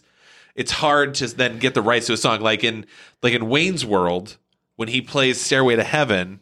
And there's like a joke in the Yeah. guitar shop, and there's a sign that says "No Stairway." But if you were to watch it now, he does not play "Stairway to Heaven." Yeah, no. because the getting the rights to mass produce that on like a video sure. is For public performance, astronomical. yeah. you can't. They couldn't afford it. They No. could get it for the theatrical release. That's it. So I'm like, oh, maybe they just had to get some weird. No, it's like an Echo and the Bunnymen. That's Yeah. it. That was in the movie, and I was like, Which I love Echo and the Bunnymen, by the way. they're fine. I, I don't really know. But no, but you you make. A, I remember my dad bitching about that when we were Okay. because we had that soundtrack. This, this was an. I could have swore the original Doors was because also there's a giant poster of Jim Yes. Morrison in the vampire hideout. How could- and like that's- as if to remind me uh, the Doors are not in this movie. Right, yes. And the fact that they like overlay Jason Patric's face with Jim Morrison, it's fucking obvious why you cast him. But um but no, I love Echo and the Bunny. Love them. But I mean, and I remember my dad being so pissed because my sister and I, you know, would listen to this soundtrack on, you know, it's available by the way. We don't talk about the credits very much, but if you do watch the credits for this movie, the soundtrack is available on cassette and compact disc. um but we had it on cassette and uh he just hated that version. um It's and, so uh, flat. It is so flat and uninteresting. Yeah. But it's still at least as a 12 year old because oh, my next door no, neighbor was learning that on the piano. Oh, okay. and he's like, "This is in uh, Lost Boys." Yeah. and then uh, I probably listened to that off of that. Okay. but I, if if you had asked me, I would have been like, "Yes, The Doors, People Are Strange. It's a key component to this movie." Now there there is a bit of music that I do like though. Like it's just incidental music. It might even be I mean, they they strip down Cry Little Sister in so many ways and reconfigure it for Yeah. like incidental music, but um it's they do a good job of like that 80s thing where it's like now we have the goal and we have the thing that we got to do and we're making preparations and it's it's not a song it's just you know some instrumental music Yeah. but it's kind of like gets you pumped up a little bit because Yeah. you're like doing the thing and getting all the garlic and the the holy water and all that stuff and um so yeah so i mean like that part's cool but i see what you're saying like overall the music's yeah, not the, great the recorded, like some of the score is fine, and yeah, background music fine. yeah but yeah, all the the songs are kind of garbage songs are just fucking. I was just like, how? How did we go through a decade where people were like, yes, Now- this, this is what I want to listen to all the time. People got together and hung out and just put that on and listened to it. Well, while we're que- Ugh. while we're questioning people's likes and dislikes, would you peg a twelve, maybe thirteen year old boy to have a giant Rob Lowe poster in his bedroom? because Corey Haim does. he does a sexy Rob Lowe yes. poster. Yeah. Who- What did Rob Lowe like? Saint Elmo's Fire? Yeah. I assume that was just in there because Schumacher directed directed it, yeah. movie I've never seen nor ever want to. It's Yeah, it's exactly. very Schumachery. Okay. Yeah. Like it's like there's this scene with Demi Moore where she's like depressed, but she's not can't just be like depressed the way that normal people get depressed, like good old fashioned depression. She has to be in this like completely empty room with like 20 foot ceilings and these giant like 40 foot long like curtains blowing because she's got Oh, the dude. windows open and it's just and she's like kneeling and rocking back and forth and it's like come on joel nobody gets sad like that Yeah. um but yeah it's uh he likes to stylize things a Sure. little bit Yeah. you know The sex scene in this, I was like, oh my God. yeah The classic, like, camera panning Yeah. with the sheer white drapes that you oh, get a little bit as we go past it. and nobody really making any sort of body movement No, no. that would like elicit pleasure like physical pleasure Yeah. Like That's i the mean True Blood people saw this and were like, where's the hardcore fucking? yeah right like nobody goes Vampires should be fucking. nobody yeah, nobody goes to have sex and just be like i'm just gonna kind of like sit behind you but off to the side a little bit and Yeah. just be there Yeah. like especially your first time together. I mean, that is so, no one's like. I know we've only known each other a few weeks, but would you like to have like a soft romantic? No, it's like let's fuck. I can't fucking wait anymore. fucking right. just get those off. Get them off. I'm sorry. I'm sorry. I'm done. I'm sorry. I couldn't. I'm sorry. yeah First time. Second time. Yeah. Always amazing. do follow corey haim's lead on the side of the trailer in the lucas set and just pull the pants down and get it done uh, no i'm kidding um, but no you're right though like that's a little yeah it's stylized but here's something though uh, um, joel schumacher did come out and say that a lot of his inspiration for some of I'm not going to say that he goes overly surreal i- in in too many parts, but he felt a freedom um, that actually MTV gave him. That like watching videos, um, kind of like the scene where we see, um, Yeah, it was a very music video. That's yeah, a great. Yeah, where we see Michael drink the blood, and we kind of see these like uh, like layering images and overlay and that sort of thing, and it's sort of like uh, kind of like implying like almost like a drug experience kind of thing. A lot of that came from some of the visuals that you would see in music videos, which I mean, in 1987, MTV was huge. Oh, yeah. Um, so yeah, so that that gave him some license, and he gives credit to MTV for that.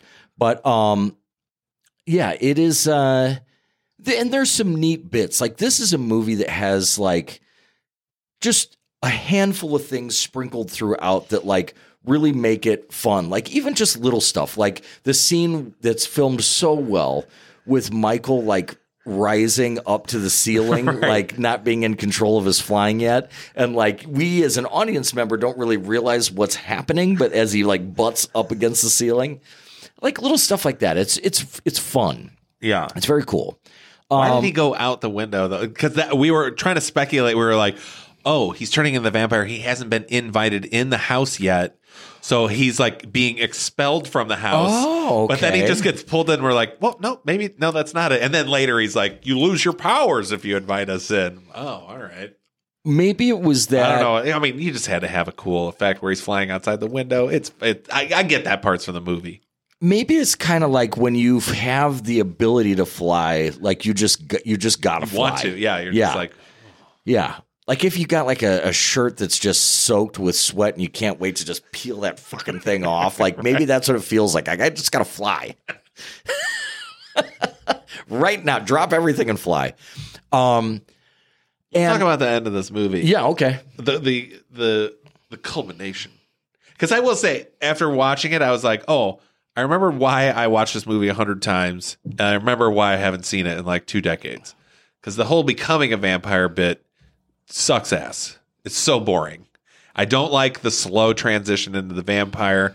I don't. I hate the hoot. I hate the vampires. I hate the vampires. I hate the hooting and hollering, the laughing. I hate their look. I just. I've always hated that look. I just remember being a kid, like watching like a Cinderella video and being like, "That's what I got to do to get a girl." Like, not worth it. Not worth it at all. Um, so I hate their look uh poor alex i mean i thought this was post bill and ted but no Uh-huh. alex winter who gets zero lines in this Yes. like all the vampires again have no lines until the very end most of it's like adr like off screen you just hear him be like oh yeah that would be good you know just Yeah. dumb Right. uh however the end of the movie the fighting the vampires awesome and maybe it's because i was a little kid and i was like yes little kids killing vampires fucking amazing Yes. but the whole the build up like Homa what? This is your Home Alone setup. if if uh, Joe Pesci were a vampire, this is the movie you need to watch. Yes. Um, yeah, just all the the bit where they go in to get the the holy water. Yeah. and That old couple turns around. That was so hilarious. No, it's good. And yeah, and that's that's what makes it fun. That's that those little preparation scenes. It was the best part of any action movie. right. Even if it was like an, Climax. even if Weird. That's the exciting part. Yeah, to but, no, but I'm saying even just like the preparation building into it, like it was it was just as cool to see like Schwarzenegger go buy guns or like pick guns than shoot them. Oh, like Oh, for it was sure, like yeah. it's always cool the prep scenes. But yeah, you're right. Once we're in the house, it's and and it's a good thing that it's a massive giant like 20 foot ceiling house for these people to fly around in. But yeah it's lit really well and it's not lit at all realistically. I mean you've got like full on like red light on people for no good reason. But then again logic kind of flies out the window like like michael um, in that whole climax. You and I talked earlier about the fact that when one of the vampires is pushed into the uh, the bathtub with the holy water, that it, it ch- causes like a supernatural chain reaction to all things plumbing in that that house. Exploding. Yes, and it, exploding with not even what looks like blood, but kind of more like motor oil. Like it's that sort of like sh- oily. Like it looks. Oh, it yeah. doesn't look like Well, like red water, Tim. Yeah. Well, yeah, I guess. yeah. Right. I guess that makes sense. But yeah, well, yeah, no, yeah. Half of it's some of it's bloody, some of it's weird, dark, some of it's crystal clear. Yeah. Very strange. Yeah. Um, but I mean, you kind of go with it at that point because you're right. It is the climax. Now, when we get our showdown with David and Michael, I kind of remember that being a little bit longer. Like that happens pretty quick. It is very quick. But yeah. there's a reason for that because the whole intention, or at least in Joel Schumacher's mind, was to have a sequel called The Lost Girls. And he always wanted to do that from the beginning. So when you when there is some foreshadowing earlier and Edgar Frog's character talks about how v- vampires will react differently to death, yeah.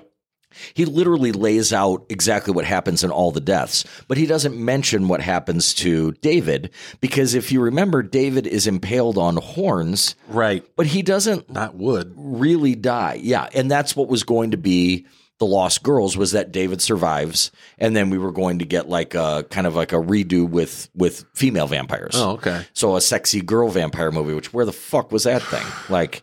Um, yeah, because they still did two sequels to this movie. that were not good. Never even heard of them. Yeah, I I think I watched a little bit of some of them. They were they were pretty awful. Yeah. Um, but uh, but yeah, but unfortunately that never came to pass. But yeah, David Kiefer Sutherland's character was meant to live. Um, although we would have hoped that it would have been at a time that they would have had the technology to not have to wear those contact lenses, because from everything that I read, they were excruciating. Oh, yeah.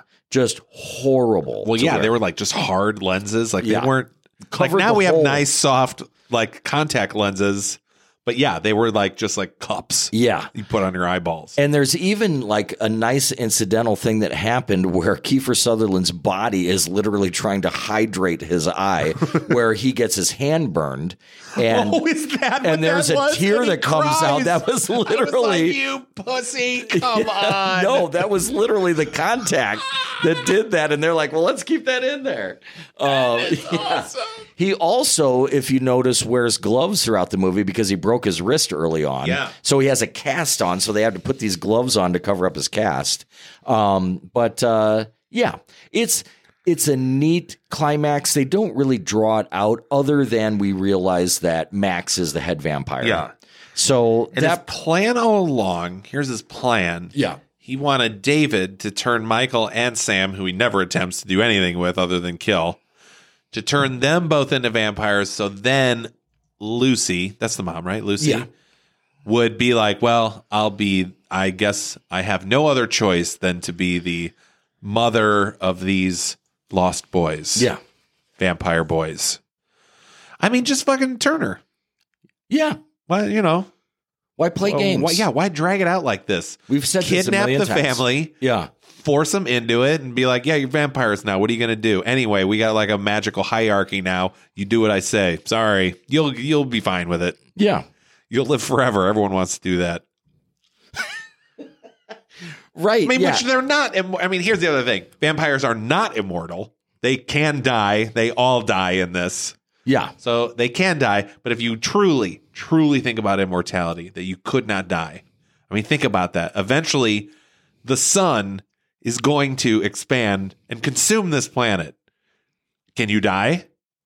Do you spend the rest of your days burning for eternity on the sun Yeah. That would suck. because you can't die? Also, maybe he's underestimating people's willingness to just shirk off everything that you just said. Maybe he could have sat him down and been like, look, I got something. I've got an opportunity for you. Right. And maybe they would have been like, maybe the mom would have been like, you know, things are so crazy. I've got something better than working at a video store. Right. We'll yeah. still have to do that uh, just for you know to save face to live in the community. But you don't have to work uh, hard, though. You don't yeah, have to no, try. yeah, like yeah. I'm not looking these things are going to be around forever. Right. um, yeah. Nothing's more immortal than a vampire than a video store. I do want to say, yeah, video stores are going to be around forever. We're going to live forever. It's perfect. Let's talk just for one second. Shame on us for not mentioning before now. Jami Gertz is in this movie. Oh yeah, and she It wasn't supposed to be. something. No, it was actually. Uh, Julie Roberts, right? it- well, it was Jason Patric that got her hired because Yes. they were together on Solar, Solar Babies. Babies, yeah, Uh, uh, international hit Solar Babies. And um, so he really lobbied for her, and thank God for that because I love Jami Gertz. Now, I love her from Less Than Zero. I love her just like she had a nice a nice look. It wasn't that typical like blonde, you know, model esque type thing. Like she had that dark curly hair, you know, really nice face. Um, and she just, yeah, had kind of like an urgency about her. And she's got kind of a big load to carry in this movie because she is really the only female character of consequence other than Lucy, the mom. Yeah. Um, so she does a nice job. And I mean, yeah, not all of it makes sense. Like you said, why the fuck does she care so much about Laddie? Other than just like trying to find some meaning in her life, I suppose.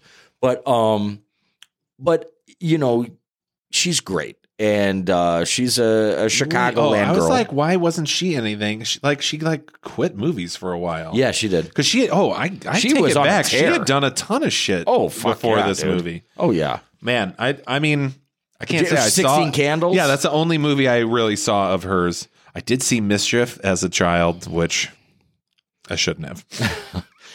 Have you ever seen Less Than Zero before? No, Oh my I know, and I know that's one I have to it's see. so good.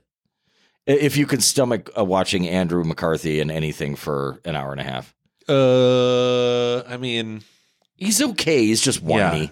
that- you know? I can't really though. Nancy listened to his like autobiography, like of that no. guy. No, There are a billion books. Anyway, she's a voracious listener, and I do remember.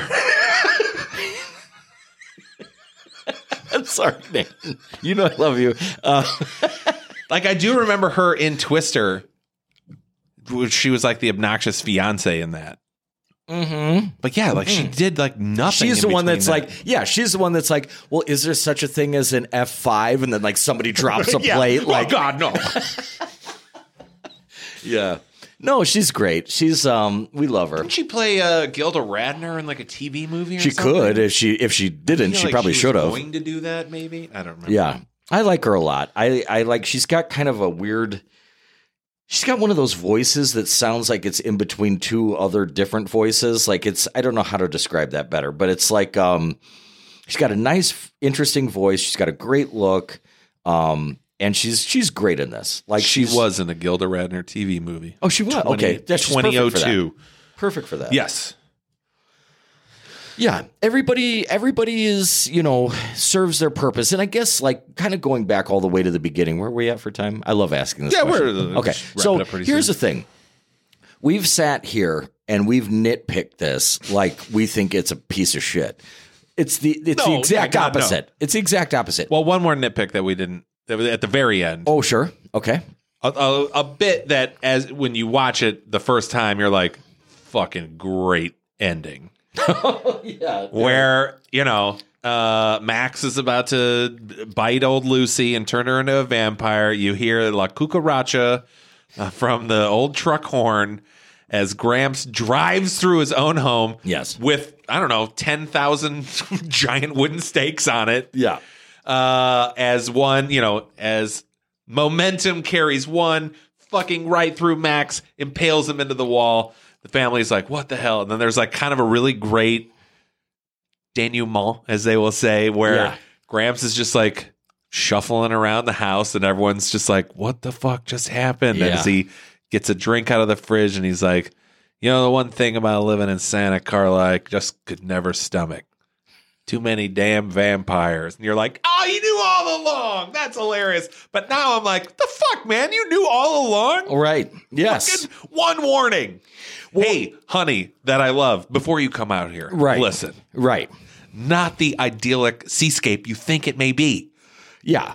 First of all, we have a epidemic of missing people. Yeah, we have a uh, And I think I know why. ten foot board that is jammed with missing people Yeah. photos. Not- like, could you imagine being in town in our town of thirty five thousand people? yeah. and seeing two missing people signs, you'd be like, "What the fuck is happening?" Sure, honey, you and the boys can move out here. Not all of you are going to survive, though. I'm going to tell you right now. Um, no, and you're and you're right. There's a little bit of silliness there. Like, does he know that?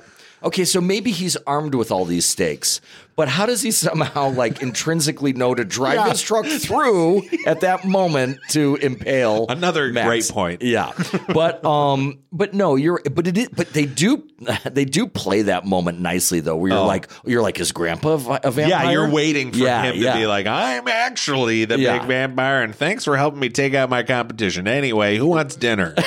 yeah, right. um, but not from the second show. Uh, but yeah, no, it's great. But you know what's so funny about that? I even knew that that was the ending. But when it happens, like I was expecting like a more graceful like fade out, but it's like bam, credits, like right away. Um, but you know what? What I what I was getting at earlier was that we can sit and pick this thing apart, which you could with any movie or on nearly any movie that that ages by 30 plus years. Yeah. But at the end of the day, we love this movie. Yes. And we picked it because we love it. And we picked it because it's so fun. It was the kind of movie that you could watch with your friends and you could go outside and you could be like I can just imagine myself, and I, I had the the luxury of growing up in this neighborhood that had a ton of kids my age, and we would watch a movie like this, and we would go outside and we would talk about like what we would do to protect ourselves against vampires, and we might build a little fort somewhere or do something like it. Um, it was the kind of movie that that stuck with you as a kid. Um, and probably one of the beginning experiences of watching a movie as a kid that you really connect with. You know, it's Yeah. it's it's not like a silly kid movie. It's an adult movie, I suppose. Yeah. But that but that is on a level that you can find something to to latch onto. Yeah. We all did. A There was, fucking a- generation enough did. like fun kid shit to where I'm not afraid of it. And oh, by the way, like all subsequent generations still love this movie. Like I don't think anybody's been like Lost Boys is a piece of shit. Right. Like everybody loves this movie. And they- probably get a little bit more of an 80s kick out of it than, you know, we did living in that era. Yeah. Which by the way, I want to clear this up real quick. I see this a lot on on um the uh, the socials. Um, there's a lot of kids claiming to like they'll call themselves 80s kids. Right. 80s kids doesn't mean that you were born in 87. That doesn't make you you're a 90s You're a kid. 90s kid, yeah. 80 like it's like I was born in 1975. I don't consider myself a 70s kid. Right. I'm an 80s kid because I was a kid in the 80s. Yeah. Like strange as that logic may be, you know, difficult to follow. But um yeah, You grew so up though. It's your yeah, it's like that's the yeah the the decade that you grew up in is what kid you are, and Yeah. I'm not. But what I'm saying is is not. I'm not trying to be exclusive or or shitty. I'm saying that like this movie is great that it appeals to like everybody. Yeah. even parents like this. No parents had a problem with their kids watching Lost Boys, No. and um, but yet there was enough in there. There was a little bit of a sex scene, weird as it was. There was some violence. There was um, I don't know. Is there any? There's some profanity, isn't there? Uh Yeah, like uh, even so. Corey Haim says some stuff. possibly.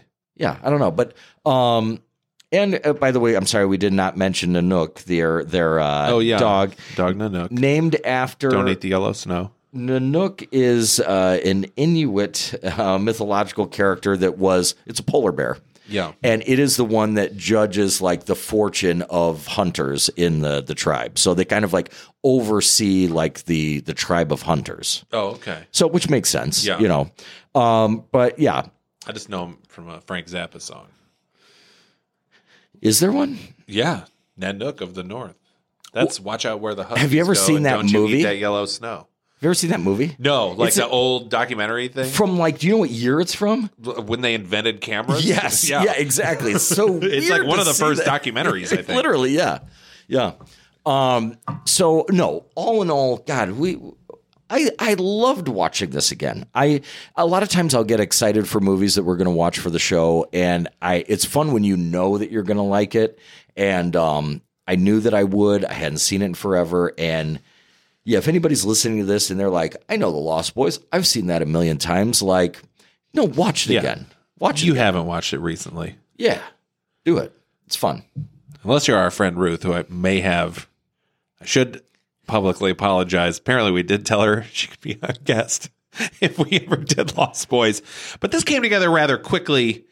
Um, but I was reminded of this last night simply by uh, she and Nancy were outside. Uh, they built like a fire outside and were having uh, some wine and cheese, as all adult women do.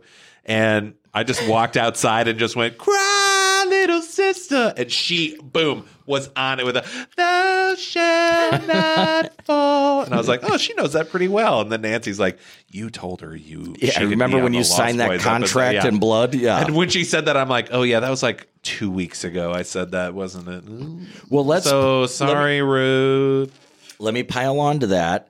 And sorry, Caroline Herrera or Herrera, um, that she was the one that suggested audition. Audition, yes. We and I and I name. Sorry, shamefully did not mention Caroline's name. Um, uh, she's a big fan of the show, friend of the show, and uh, fellow actor. And she suggested audition, and I'm so glad that she did because it absolutely fucking kicks ass. And so thank you, Caroline, for that, and thank Yeah. you for listening. We love you. Um and uh yeah, Ruth, God, I will get you on for God's sake. Yeah. Once we got You some just can't technical do things. three mics yet. I'm trying. I'm yeah, trying. you'll get there. but the, you know, equipment unfortunately is not free. I wish it were. Let's have Dr. Brian fly out here and hook that shit up. He wouldn't know how to do that. That's I think more. isn't he the Carl one that knows? Oh, that. is it Carl can do? Okay, yeah. Yeah. But I asked him already, and he's like, "No, you can't do what you want to do with that." Oh boy. Yeah. So Oh, you got to buy something. That- That's what you're getting. Yes, at. that's what Oh. I'm getting at. Yes, we still don't have the equipment to do. Thanks. Although I do have a like a mixer that has more than two inputs on it. Unfortunately, that cannot input into the computer.